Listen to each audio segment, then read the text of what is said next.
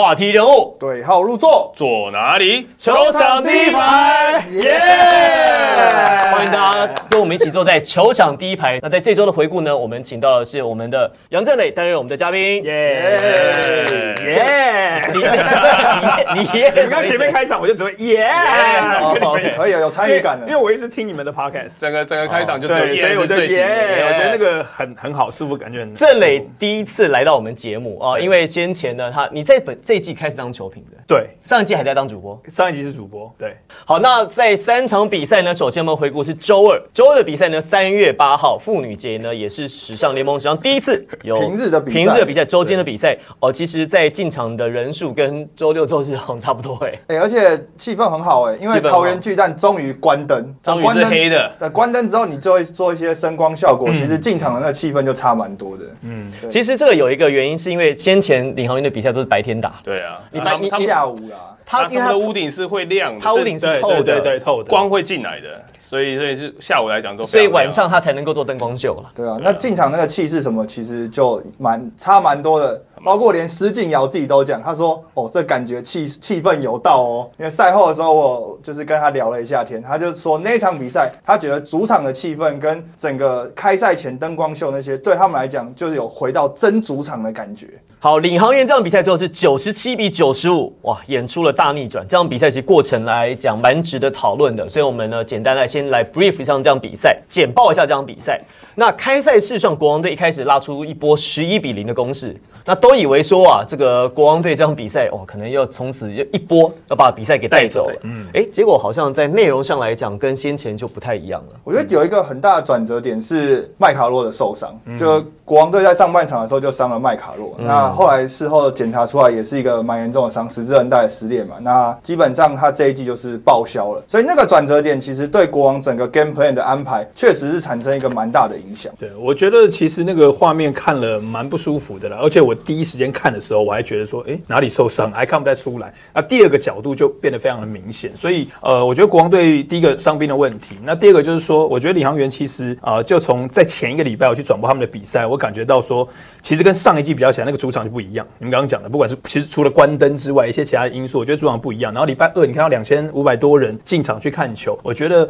呃，领航员在今年赛季的确是打出蛮不一样的球风。那呃，龙哥想要做的一些东西，我觉得球员有尽量去做。当然，还是很多的本土球员是很年轻，但他们也就有这样的机会，就是说你可以在下半场连续两节得到三十分，我觉得那就是他们真的放开来打，把自己的球风打出来。自从麦卡洛受伤之后呢，整个国王队的进攻重心有点不知道谁是主轴了。有点失焦，有点。失焦，然后 Q 又被限制上场时间嘛，那 Liggins 又不是一个内线球员，他就是一个在外围传导。那场比赛后来变单阳将嘛，对对，所以变成就是说，只靠 Liggins 一个人在打的时候，变成他们整个主轴完全失焦，不知道谁是主要的进攻点。因为那场比赛报告一下，那场比赛是只有登录 Liggins 跟那个麦卡洛麦卡洛汤马斯那场比赛没有登录，对就补充说明。好，继续。所以这场比赛，那在麦卡洛受伤之后呢，本土球员并没有马上的衔接上去。那像阿敏啊或凯燕，其实他在进攻方面有点消失的感觉。所以这场比赛在第二节慢慢的开始，其实就会发现说国王的进攻并没有那么顺。其实这场比赛赛的最大一个，当然第一开始是麦卡洛受伤。那进入下半场之后，其实领航员自己的赛后的影片，他们也有提到，就是龙哥一直希望说，本土的球员跟你自己球队的进攻，你要打出一定的节奏，等到对手出现失误或是犯错的时候，你才有机会把它咬上去，而不能你从头到尾都在等对手犯错。那等对手真的犯错的时候，其实你自己是还没准备好的。所以在第三节感觉起来，就是领航员的本土球员确实是一步一步的想要先把自己的不管是防守啊跟转换做好。那等到国王这边真的出现一些进攻宕机啊，或者是在防守交代上没有这么好的时候，其实领航员的气势才是一波上。可是上下半场怎么会差别这么大？对，好像两支球队耶，差别这么大。你你叫什么？你叫什么不意思是？，我是在你你在讲到我的心声，就是说，我觉得领航员就是一支很迷样的球队，就我播起来的感觉，我觉得他们的本土球员，呃，你就说他们有点像是呃开玩笑讲的，像骰骰子啊。那我们说开玩笑的时候骰到六，有时候甩到一，对。那其实我在之前一个礼拜播到他们的比赛，他们的外线是惨不忍睹的，就是说外线的投射命中率是非常非常的低。那以那样的情况之下，你要赢球就很困难。可是，在那一天的比赛，我觉得呃，除了两位的洋将，那 Robinson 当然是打得特别好，攻下三十六分。那他其实本来就是呃，能够自己往里面切，能够自己打，能够投外线，然后是一个传球给队友。所以在如果队友可以跟他配合，我说一些本土的球员可以跟他配合的话，像施晋尧呃，在这更前的一场比赛就打得不好，所以没有人跳出来，然后你只能靠一些零星的外线，甚至是没有零星外线情况之下打起来就很辛苦。但那场比赛我比较看到一些杨将跟本土之间的配合，二十一分大逆转，对二十一分呢、哎，领航员不是没有办到过啊！领航员在去年的时候对梦想家主场是去十九分大逆，那是去年啊还是主场，也是主场他们主场特别会打逆转球。对啊，而且上一次难度更高哎，上一次是只剩比赛剩五分钟，落后十九分的逆转哦，都是在桃园巨蛋哦。嗯但这场比赛的第三节其实是一个关键啊。那我觉得这一场比赛，呃，领航员的防守是呃第三节会逆转，是因为他们的防守，尤其是在不管是呃卡位、篮板球的卡位，像在上半场来讲啊，领航员的两个洋将，其实在卡位方面没有做得很好。那第三节开始，然后因为麦卡洛受伤了嘛，那所以中锋就会以 Q 为主。那两个两个洋将在卡 Q 的这个位置上，其实卡得非常好，随时随地在 Q 的旁边都至少两个到三个领航员的球员在旁边准备跟 Q 去抢篮板。那甚至有一波有一球至少四个。防守方面的话，其实他们有一阵子是做 all switch，让国王队没有很好的出手机会。我觉得讲到防守，其实顺便也可以讲到这场比赛，我觉得表现，我自己觉得是可以拿来讨论的一个球员是关达佑。我觉得达佑其实他在防守上面，我们先不讲防守，先讲他在打球球风上面，我觉得一个字可以形容，硬哎，类接近拼，哎，来你，Tony，就是很积极，两个一个字啊，一个字啊一个字啊，鸡还是急？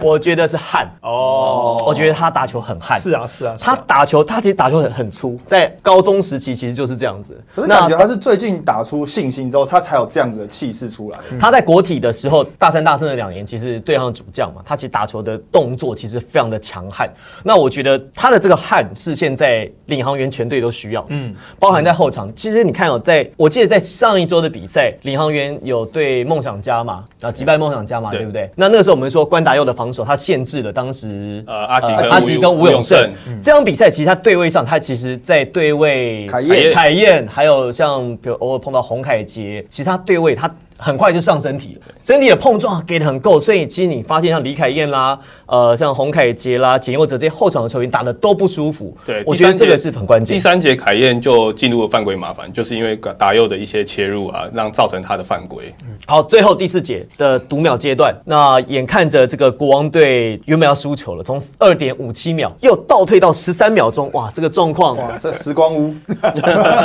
我要我想说，怎么又要碰到这种事情？因为哦，应该这样讲，就是说我在播 UB 的时候，我先碰过那一次，就是从这个快打完了，要回退回退到十几秒、二十秒要回去嘛。当时是因为他在判决上面可能觉得啊，我这个判决要回溯，但后来呢，这个跟联盟也发了声明嘛，联盟的声明说他们是因为这个呃计时器的故障问题，所以让那一波哦这个领航员攻的时间比较久，所以后来呢就往回推。所以当然其实有些争议，联盟其实也发了声明，大家有没有什么解读，或者是大家有没有什么看法可以跟我们分享？我先来讲好了，我觉得其实算公平，就我的角度啦，我觉得算公平。就是说，姑且不论说那一次的进攻是不是打超过二十四秒钟，因为在裁判没有察觉到，然后球员当然在 focus 在场上也完全没有察觉到的情况之下，他是把那个打完了嘛？对对，那是得分得到了，你不能够因为这样去取消他的得分，所以我觉得把时间还给对手，这样是很合理的处理，我自己这样觉得啦。我其实同意郑磊的看法，嗯就是我觉得在这个 case 里面，必须要称赞领航员的球员，因为他是看着时间做事情嘛。嗯，那他最后还是完成了他在场上应该要完成的事情。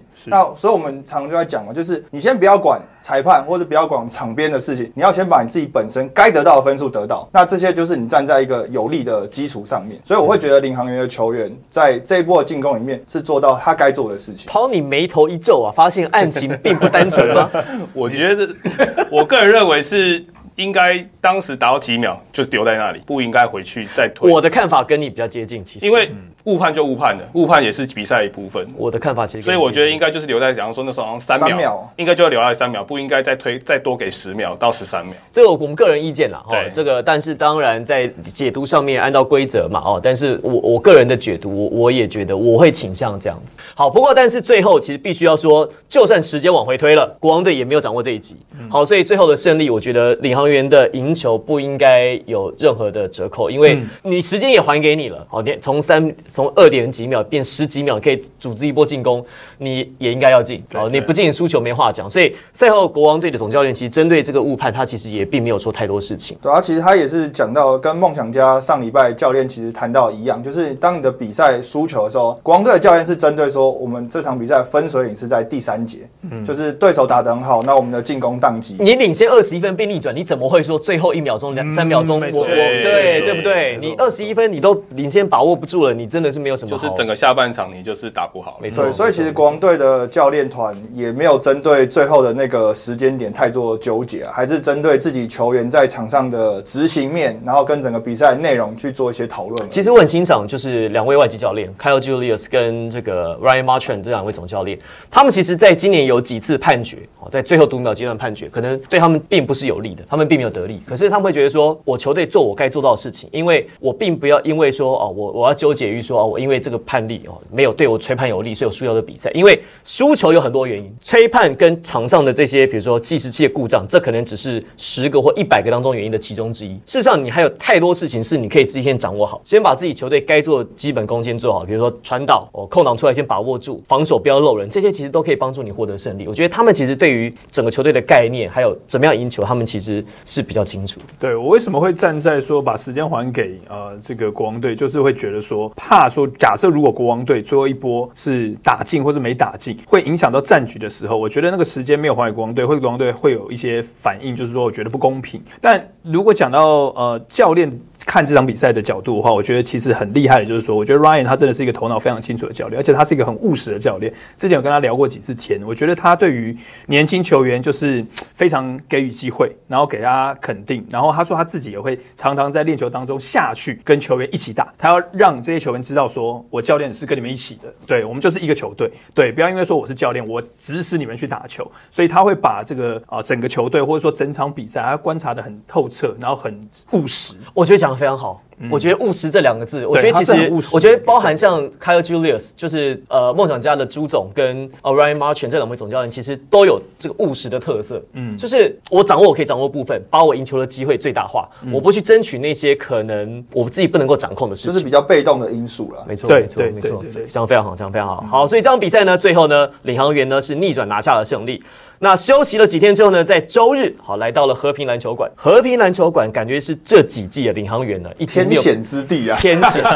真的是天险真的是天险，真的是怎么样就跨不过去。然后刚好呢，又是台北富邦勇士的这个拯救少女心，嗯，粉红组长周，嗯，很多的活动。那在那那天的比，在周日的比赛呢，最后呢，在最后的关头决胜，哇，又靠着是林志杰跟张宗宪宪，最后的比分呢，九十一比八十二。虽然富邦勇士赢了九分，但是呢，其实在过程当中，呃，双方互有来回，而且到最后的第四节倒数的一分钟之内，其实才分出了胜负，其实两队都有赢球的机会。都有赢球机会。那最后，其实胜负的关键就是在最后两分钟啊。刚刚主播讲，因为在最后两分钟的时候，其实中线先投了一个三分球，那回过头来讲，志杰再投了一个三分球，那最后中线又在底线再投一个三分球，等于是把比赛买单。那这几波来回，其实龙哥在赛后就有讲说，他说球员的防守心态啊，跟整个在场上的对应状况，确实是稍微慢了一点。这样比赛其实很精彩，非很多很多亮点。我们现在上半场，我印象非常深刻，刚好就坐在我们看球的那个前面的那一区。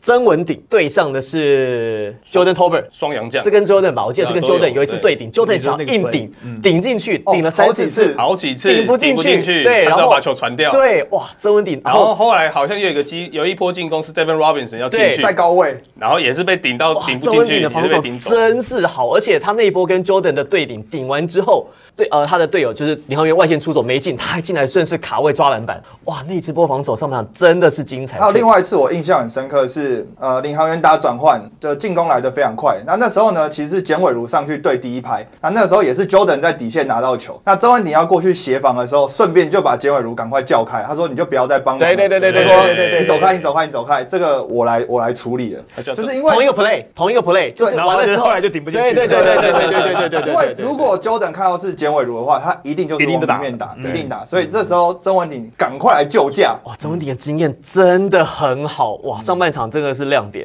那进入了下半场，下半场其实还有一些比较精彩，像在第三节的时候，哇，领航员突然活了过来。嗯，上半场我记得是六投还七投零中的卢俊祥祥，哇，下半场突然活过来。卢俊祥在第三节的最后超一分钟左右，然后再加上第四节的一开始，然后他投进了两颗三分球，然后在四分钟内连得了八分。其实这很重要，因为其实领航员在第三节中后半段一直到第四节初段这段时间里面打出一波二十一比六的的比分，反超反超比分。那其实这个一直是这几场比赛领航员一个蛮特别的地方，就是他其实展现出了韧性。这场比赛其实两队互有来回，就是富邦曾经最多领先到十分，然后在第三节、第四节后段，领航员领先到十分。分，那最后呢，富邦又以接近十分的比分带走胜利。所以这场比赛其实两队的韧性都展现的蛮清楚。对，我觉得上半场那个领航员三分线好像只有关达又一个人投进，三颗，对，他然后到了下半场，终于像卢俊祥跳出来。那我先讲一个，就是我印象很深刻的 play，我反而是放在领航员那一部分，虽然他们输球了，但是卢俊祥在上半场有几次的快攻处理非常的不理想，包括要自己上还是要给队友，都是失误收场，自己上没进对对，三四波之类的。那那个时候我就觉得，我就看到呃画面带整场的那个浪景的时候，龙哥转身去看板凳，对，然后我想说啊，大概卢俊祥要下去了，对，因为你几个 play 都打不进嘛，对，然后结果就叫台帽。结果是叫台帽，然后下去，然后镜头就开始拍卢俊祥，因为他一直失误，连奎哥转播都在讲说啊，卢俊祥失误什么的。结果我听到龙哥讲什么，他在暂停的时候，他说不会啊，我们现在打的还不错啊，什么什么之类，是安慰哦，就是鼓励哦，这个角度，我就觉得说哇塞，龙哥这真的是龙哥说：“他说我不是心灵鸡汤哦，他说我不是心灵鸡对，汤哦。但是因为现在领航员的这个战绩或者说表现，很多人可能会觉得说龙哥的带兵开始质疑嘛，对不对？可是我光是看到这一幕，我就会觉得说龙哥是非常鼓励年轻后位的、年轻球员的，我就觉得我我要我要给龙哥拍拍手。这个龙哥他有讲过一件事情，他说在他打球的时候，他的教练给予在他在场上非常多的空间。嗯，他说他们以前那个年代的教练，现在的教练，我们看很多高中的比赛、大学的比赛，教练会在旁边说啊去干嘛干嘛干嘛，会有没有？会指挥，会叫队友说哎你要去补防干嘛？可是他说他以前在当教练，他当当球员的时候，他的教练并没有跟他说你要做什么事情，他只是把一个方向跟目标说我们希望这样做，场上他给球员很大的空间去应变，所以我觉得之前我们也聊到过很多次，就是说现在的球员感觉应变能力比较差，嗯，其实也是因为现在从国小、高中到大学开始，每一个阶段教练都会跟你场上说你要做什么，你是单方面接受指令，所以你比较没有去思考。而且现在功能性的球员，他的就是出现嘛，你就是三 D 嘛，哦，你就是做，你就是做一件事情，分工太细分工太细了。那龙哥他比较像是上一个世代的教练，是因为当时他的教练，包含他说像呃已经这个辞世的张克佑老师、张克佑教练，好几个老师、好几个教练，都给他很大的空间，让场上自由发挥。所以他在这个过程当中，他可以学习解读比赛。我觉得其他现在有一点，你也想让他年轻的这些领航员球员们一样，就像卢俊祥一样，场上犯错没有关系，关拿又没有投进没有关系，但是你做当下你觉得正确的事情，不进失误没关系，回家再练。可是这个需要一个时间，就是阵痛期。在上半季跟下半季比起来，其实领航员确实在整个球风上面，在整个运作上面，我觉得其实有进步，是看得出两支是不同的球队。而且他的进攻选择就是更合理一点。其实就像刚刚我们讲的，然后之前访问龙哥的时候，他也有讲到，他觉得在场上处理球的合理性比投不投得进还要来得重要。没错，没错，我同意。对，所以其实领航员我们现在看起来他的得分可能效率值提高了，是因为他们做了更多合理的事情，让进球的几率变高嘛。那至于说投不投得进这件事，就真的就是回家再练。啊，这场比赛我们刚刚讲到俊祥嘛，那可能失误出现的多，发生的蛮多次，但是我也必须给他的防守给一下赞许，他这一场比赛呃超了五次球，而且都是在中线给后卫群勇呃给勇士的后卫群一些压迫，造成他的超节，然后直接反快攻的上篮得分。好，那领航员呢？这场比赛呢，使用了这个双阳将 David Robinson。Robinson 其实是 energy guy，哦，看起来是蛮积极的，而且打球哇，这个全身充满了热情跟干劲。No noise No noise. No noise. No noise. 我觉得他在主场比这个，我都觉得很奇怪，还没有机会去问到他。下次我那我们合作那天，我一定要去问他说，你在主场比这是什么意思？主场要这样啊，对啊？对啊，就他有去他在主场逛完之后呢，他先比比完之后还是叫大叫大家到底是要指挥家哦。到底是要小声 还是要对啊，搞什么？他变习惯了，习惯了。？OK OK，我这场比赛我又想到一个，就是我光看上半场，我就觉得勇士这支球队真的。二连霸，我觉得啦，大概六七成应该跑不掉，因为他们的板凳深度、板凳深度实在是太深了。这其他五支球队是真的是没得比的。遥想我记得在季初的时候，许晋哲总教练来到球队，哦来来到我们球场第一排的时候，Podcast 的时候，他还说：“哎呀，我 我打到现在啊，我带球队这么久，我没有碰到过球队只能跟登录八个人的时候而且。”八个里面只有七个人能打。对，还有一个是前天撞到头脑的那个那个谁，呃，张张根玉根玉，张根玉他撞到头脑了？然后许哥没关系，我就帮球队这样。转眼之间，对啊哇，满手好牌。是真的是满手都是大怎么佬打都是都是可以定你 ace 勇士就就是打勇士他们队的球他们他们真的在攻击上面的输出真的不不太稳真的不容易间断。对因为比如说，你看他们的有经验的球员太多，所以轮流带，一下是蔡文成跟曾文鼎上，然后呢志杰在上跟张宗宪配，他们对组合变化太多了，真的太多。每个位置都会有一一第一个跟第二个互相一直换这样子，没错没错很很舒服。其实，在最后的一分钟，林志杰跟张宗宪连续这几个三分线，就是技术、能力跟经验三个结合的展现。所以这场比赛，勇士队拿下了五连胜，而且在过程当中，张东坚的表现其实非常出色，而且确实这五场比赛赢的也不侥幸，这应该大家没有什么太大的争议啦，应该没有太大问题啦哈。好，那这是勇士目前五连胜，也占据联盟的榜首。讲到讲到榜首，其实勇士队在上一场比赛，就是在周六的比赛对上梦想家，就是龙头之战，那就是五连胜之中的其中一场比赛。那这场比赛其实勇士在主场，当然也是是为了塞瑟夫，因为塞瑟夫就是在休息了一个礼拜，应该说是休息了两个礼拜之后啊，他主动的请缨上阵，原因是因为呢，在领航员的主场的时候，为了他做了一些仪式，那至于他本身非常感动啦，那他觉得说一个职业球员能够上场比赛，能够回馈球迷，他觉得这是他该做的事情，所以他主动跟徐总讲说，这场比赛让他上场这样子。嗯所以这场比赛勇士队全队也打得非常团结啊，一百二十一比一百零一击败梦想家，所以在这场比赛也是拿到了龙头。对这场比赛，光看分数很悬殊，所以我们有几个事情可以来跟大家聊一下。是我们先不看比赛本身，这场比赛其实对梦想家来讲很重要，是希克斯开箱了，嗯，对又二度开箱，拿下了分数是二十一分九篮板。发现他虽然说离开了这个大概半年一年时间，可是他好像还是蛮适应台湾的攻守节奏。回来第一场比赛无缝接轨，三分线外也能够投，然后呢，在这个攻击上面呢，可以，他就是我们先前讲的，就是梦想家当全队宕机的时候，要有一个人可以出来弄可以可以分数可以攻得进去的，他就是那个可以攻得进去的人。所以现在他跟希克斯跟呃布伊德两个人搭配起来，梦想家他们在整个攻击上面呢，会就是攻击最大化的组。可是相较之下，好像在防守上面就没有这个 Brandon Gilbeck 来的有效果，因为发现篮板其实就失手。我觉得你在禁区里面有这个，他们叫大 B 哥，对不对？大 B Brandon Gilbeck 对对对，就是有他，我觉得毕竟还是呃差蛮多的了。因为之前有看到在现场看他们的比赛，我觉得呃其实有 Gilbeck 在内线，这个阵型是完全跟现在没有 Gilbeck 在阵线，这打的算是比较小阵容的。那我觉得小阵容就会有点像是领航员那样的，我觉得会比较吃运气，就是说他们那天状况好或不好，包括像是呃钱肯尼、像吴永胜，他们其实很多都是在中长距离做投射。那状况好的时候，那可能就可以得到很高分；但是状况不好的时候，他们攻不进，就很容易输很多分。可是这场比赛已经梦想要得了一百零一分呢，他其实得分是够那的，只是一百二十分，只是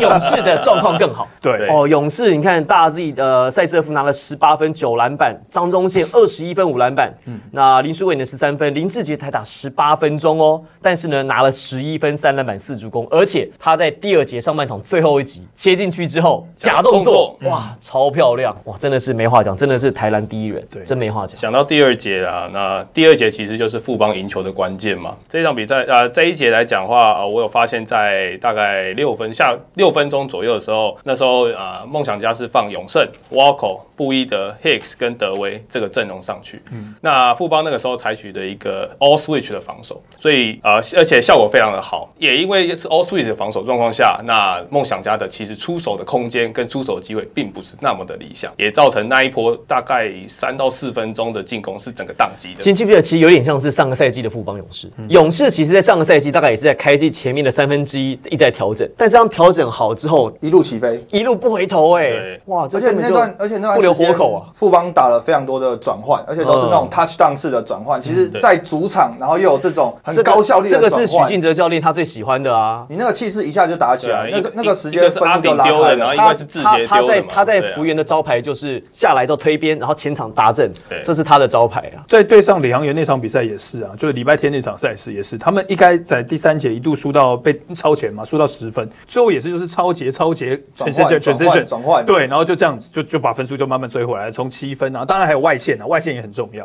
但是他们就是真的把最简单的事情、最有效率的事情做到极致，那分数就上分上的很快。所以周六的比赛，勇士呢全场挤进了六千四百三十二位的观众，哇，这个确实票房跟商品都卖的开出红盘哦开出红盘啊！勇士呢确实四连胜五连胜，哇，近期的状况是非常的好。那另外呢，讲到在在上个周末呢，六至两天，高雄钢铁人呢也是一样，主场的二连战，先是在周六的时候呢面对新竹接口工程师，在周日的时候呢面对的是新北国王。那以内容来讲，对新北国王是比较有趣啊，这个在过程当中是比较精彩的比赛。但是呢，在周六对工程师的比赛，哇，这工程师的法师哎记录哎你法师你的最爱，你的最爱，你最爱法师啊你下次穿他的球衣来，他最爱的洋将就是法法师去弄去弄一件他的球衣。请工程师球团麻烦了。法师这场比赛四十七分。嗯，破了联盟的得分记录，而且他第四节基本上他是最后三分钟才上来，准备破纪录了。那前三节打完是得了超过四十分的分数了。那基本上呢，前两节的比赛，钢铁人跟工程师还是有来有往哦。到了第三节开始，就看法师一个人一直弄，一直弄，就听到现场一直 法师，哎，可是法师。这个这个状况，我觉得是钢铁人常会碰到的问题。钢铁人在第三节，我还特别看了一下这个时间轴，在第三节五分五十秒的时候，当时的比分是六十八比六十二，嗯，钢铁人只落后六分，嗯。但是接下来五分钟的时间，就打到了第三节剩下五十七秒的时候呢，当时的比分呢是变成了八十五比六十三，代表什么？代表从六十八比六十二呢打到八十五比六十二六十三，这中间这五分钟打一波十七比零，我们讲十七比零，因为后来是罚球。我们如果说光看连续的得分，工程师连续得了十七分17分，在五分钟之内，比赛在那个时候其实基本上就结束了。那法师呢，当然这段期间得了很多分，好，得到四十七分，啊，三分线外呢投进了六颗，刷新了单场得分新高。过去在对富邦的时候呢，是一月一号，二也是他零二年本人啊，对难怪你这么喜欢。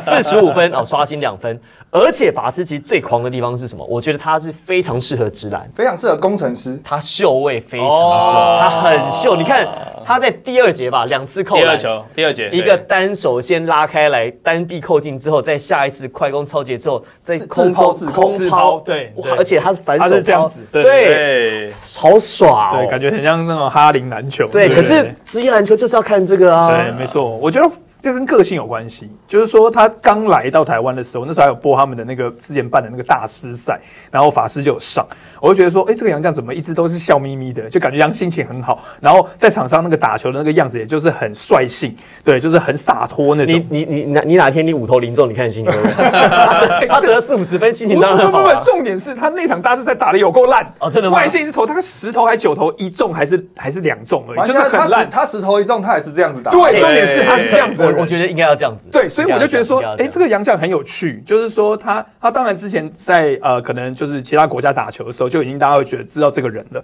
然后我是第一次现场看他打球，我就觉得说这个杨绛好可爱哦，就是说心情都很好。虽然他那天打得很烂，然后那个访赛后访问林冠伦教练还说他是射手，我就嗯，是吗？这个投命中率一成两成的，哎、结果他真的越打越好可可。是我觉得这个心态是本土球员要学习的，嗯，就是投不进不是世界末日，不会是是天不会塌下来，对没错没错然后这这样不进回去，像龙哥讲，再练就好嘛回去不进，我们回家再练。对可是问题是机会出来，或者是你设定好你要出手的，你就是要出手，就要投了。你投多了才会有感觉。但是如果这不是好的机会，当然不要硬投，传传传传传，给你空档出来了，你就瞄一下传出去。对那我我跑这战术干嘛？对没错浪费时间嘛是是对，浪费大家的生命。所以法师确实他，我说他非常适合直男，是第一个他秀也很重，第一个像郑雷讲的，他在整个 mindset 上面，就是他在心态上面，反正我就是我享受我我就是在表现，嗯，我就在表现对啊，我有机会我就秀，没有机会对没关系对，明天再来。没错我觉得这个随时关机再开机的这个心态是很多台湾的年轻球员，我觉得其实是要好好学习。可以学习，而且讲到这场比赛啊，因为为钢铁人虽然最后当然第三、第四节是力挽狂澜嘛，不过当然因为差距的分数比较大一点。那赛后其实 Barry 教练也有讲，好这场比赛呢他们其实把防守的重点是放在辛巴身上，因为他们觉得辛巴在禁区就是一个无解的存在，但是蹦出一个法师今天得了破纪录的四十七分，所以其实在这个攻守的这个计划上面，确实是有点顾此失彼啊。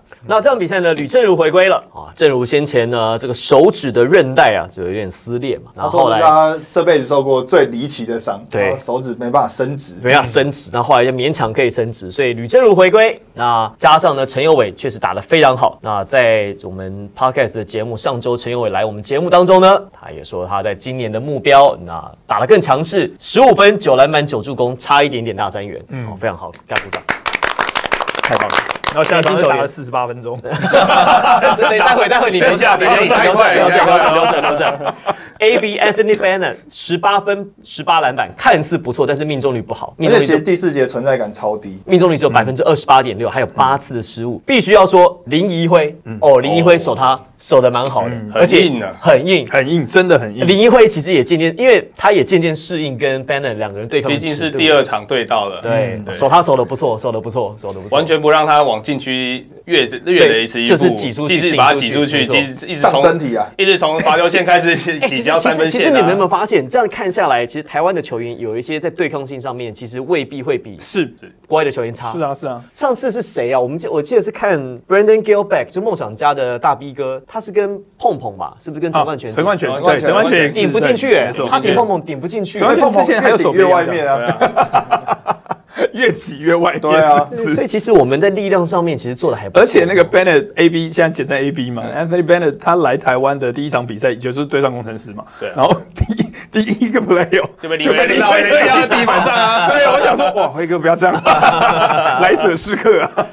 非常好，好不好？我们想要看到的是强势、凶悍哦，这个粗的比赛 OK，但是不脏哦，对就纯粹是我们鼓励身体对抗，对哦，但是有 contact。对对，但是手不要来，我们就是身体的对抗，这个是大家喜欢拳拳到肉的比赛。好，这是周六钢铁人输给了工程师九十五比一百零三。那虽然只输八分了，但是在第四节的后面还落后在一二十分。那最后他们追分追得很快啊，所以分数差距不大。那比较可以讨论的是周日比赛，国王队对上钢铁人。这场比赛其实钢铁人还是有机会赢球。对这已经是今年不知道第几次看到钢铁人就是在前面拉锯，最后输在最后这两分钟，又一次 once again。嗯就是我觉得年轻球员，你真的还是要一些经验或者是比赛，去让他比较成长一些些。包括像是我们前面聊到的领航员，然后还有像是因为毕竟啊、国王、钢铁人这两支新的球队嘛，所以阵中还是有一些年轻的球员。那当然你不能说国王战绩比较好，他们年轻球员就比较好，我觉得不能这样说。他们的年轻球员有些处理球上面还是比较嫩，所以是需要一些比赛的经验给他们的。这样比赛对，有一像像右伟，我觉得就是他慢慢在成长，所以我觉得就是要给他们机会的。因为讲到经验啊，这场比赛阿敏得了三十九啊，分，对对对对他。本土就是最高分追平嘛，那追平阿吉在上一季的记录。对那这场比赛其实就可以看到阿敏的价值。他在不管是在得分上面，甚至在第四节持球上面、制造犯规上面，他都可以很有效的把分数放进口袋里面。我觉得这个在呃，尤其是像现在国王队少了麦卡洛这样一个主要得分点的时候，其实阿敏就可以跳出来当担任这个角色。杨敬敏得到三十九分，今年的本土最高分也追平呃联盟史上的最高得分，先前的林俊杰。本土最高得分。可是这个其实凸显一个问题，是钢铁人在防守上面是不是应该要多花一点时间，或者是重新调整一下？你看周六的时候被法师拿了四十七分，隔天被杨敬敏拿三十九分，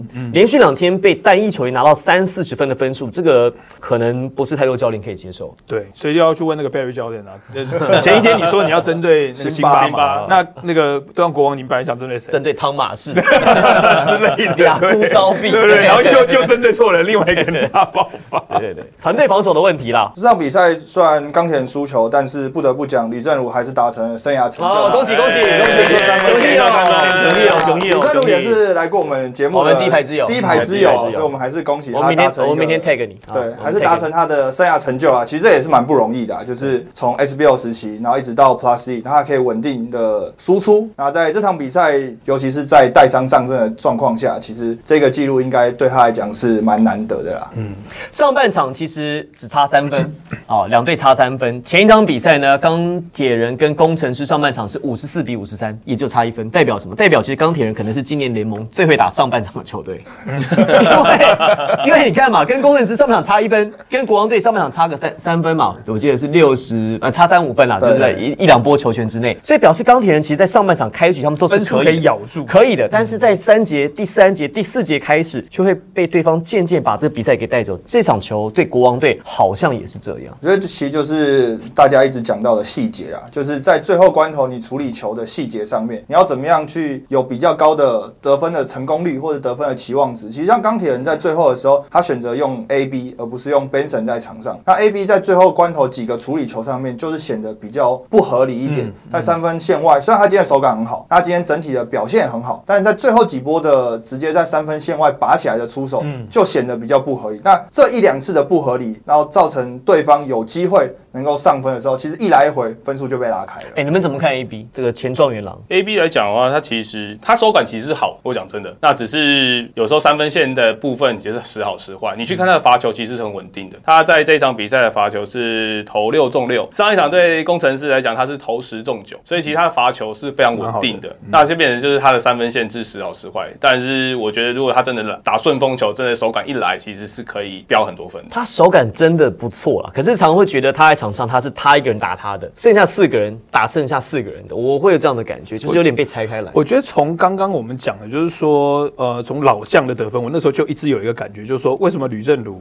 为什么杨建敏可以在呃 Plus League 现在职业篮球算是台湾现在最高殿堂，可以打得这么的好？我觉得真的不是他们呃天生就比人家强，他们的脑筋脑袋我觉得很重要。那你讲到 Anthony Bennett，我就觉得说他的脑袋并没有不是，并没有完全开发，对，就是说他其实可以打得更聪明，就是还没有融入这个球队，对就是还不知道台湾的篮球对没错没错，哦就是说他怎么样去运用他的身材，我觉得他对于自己好像不是那么有信心呢。或许这个水货状元这个名称冠在他身上，让他觉得这几年都打起来都不是那么的有信心。包括第一场比赛播他，我就觉得他切入好少，以这样子的一个身材，怎么会切入这么少？对，你说真的，就是多打里面，你应该会有一些优势，而且他很少上身体，他很少做非常少，对不对？然后我第一场比赛是想了想说，哇，这个黑人怎么一直跌倒在地上？怎么？我想说第一下辉哥故意弄他嘛，对不对？之后他还一直跌哦，我就觉得，然后还笑这样子，我就觉得啊，那可能跟个性有点关系，对，他就可能没有那么凶悍，比如说他可能要跟关达又交个朋友之类的，就学他来交来？交朋友要比较悍一点，对。那所以我就觉得说他的有一些打法就是切入太少，外线投太多，然后外线投太多就很容易出现，其实已经对位，没有那么理想情况之下，他拔起来出手，就是刚 Henry 讲的，就是你没有好的一个选择，有点太过于勉强。对，那再讲到就是说经验的缺乏，年轻的球员，我那场比赛我有特别看，就是最后的关头，卢哲义在球队差五分的时候，陈永伟罚进两分，两球都罚进哦，差三分，时间剩下三十几秒，差三分一个球权，时间剩下三十几秒，结果卢哲义犯规，哦把人家送上去罚球线，对对对对，我还记得他在下一幕 cam 那个摄影机照他的时候，他已经到板凳上，然后 Barry 一直跟他在那边讲，对，然后还比这样子，对对他还对对比这样，对不对？用对，头脑打球，你要想说比头脑，对对，那当然，我觉得这不能完全怪年轻的球员，就是我们前面讲的，你要用比赛，你要让时间让他下去去打，去有这个经验，他才会累积下来，他才会知道说，所以包括像前面讲的 A B，还有像年轻的球员，我觉得在场上脑筋能不能够清楚，这取决就是你在场上的经验，然后这也决定了为什么杨敬敏跟吕正如他们可以在以三十几岁的高龄还能够得到这么多分，我觉得真的就是用脑筋打球，对。而且然后 Barry 啊，那我觉得 Barry 的调度也是一个问题，因为 Barry 调度其实非常保守。你看这场比赛，哦，呃陈友伟在陈友伟打了四十八分钟嘛，八分钟真的上场的人是有八个，但戴瑞腾只打五分钟，所以基本上是七个人在 rotate，是在在在轮换，呃，在循环，在在上场他。可能跟 Mike Mike D'Antoni 是好朋友了，做场地都他没有六七个人 Barry 觉得他，因为他闻到这种比赛，他觉得有机会赢了。啊。所以变成他的主力前发就要一直在换上面、不下来，啊。换不下，因为觉得哎，这有机会赢，万一换下就被拉开，对所以他不可是体敢换啊就变成到体力也是一个问题啊。对，而且他不是只有这一场，过去好几场比赛，Barry 的调度就是七个八个人而已。重点是有机会赢的比赛，就很容易变成这样子对，就会变成这样子。那就表示可用之兵比较少嘛，所以我就觉得说，其实像呃从领航员到这个钢铁人，其实他们的战绩为什么比较不好，就是说他们的板凳战力，我觉得特别是哎，你你你不要激动嘛，你换你，你换你，我是讲我流汗是不是？太激动了，你激动什么补个妆，补个妆。你激动什么？一讲到这个我就太投入了，对不对？对啊，对，你是钢铁看看铁不成钢，钢铁人是不是？是股份，我是是补个入了，百分之零点零八八，因为你没有你讲的 啊，我就讲得比较激动一点。看铁不成钢对，我就的概念。希望说他们可以提升到后面这两支球队提升起来他们的那个强度。笑什么啦？不是 不是你，你流汗的，我就比较会流汗。哦，投入了，投入了，投入投入投入投好好好。好，那这周呢蛮特别的，有五场比赛，然后周二开打。那现在看起来呢，台北富邦勇士哇，这个战绩一飞冲天，所以现在可能各队重新要设定是怎么样把这个勇士给拉下来。我相信是接下来赛程的后半段，大概是每队剩十场出头嘛，十来场，哦，可能是接下来设定的目标了。好了，那所以在这一周呢，五场比赛哇，确实在勇士目前的气势是非常好啊，所以取得了五连胜，目前战绩也是第一位。那下周呢，同样呢还是有这个在领航员主场的比赛，嗯，哦，所以我们可以来观察一下，看一下领航员在最近的调整是不是能够持续把现在的状况呢重新给调整上去。那另外钢铁人呢就要看看说，哎，周怡想什么时候可以赶快回到，回来可以看起来他是这个最后的机会不是拼图，是最后的机会。钢铁人如果说最后想要再冲上去的话，冲击季后赛，季后赛周一想可能是最后的机会，包括在气势上、实力上可能是比较有机会的。我们也来约看看，好，有机会的话，请大家现场跟大家聊聊天。好，那也感谢大家在这一集参与我们的节目，我是王柏林，我是 Henry，我是 Tony，许阳之雷我们。下周再见。拜拜，拜拜。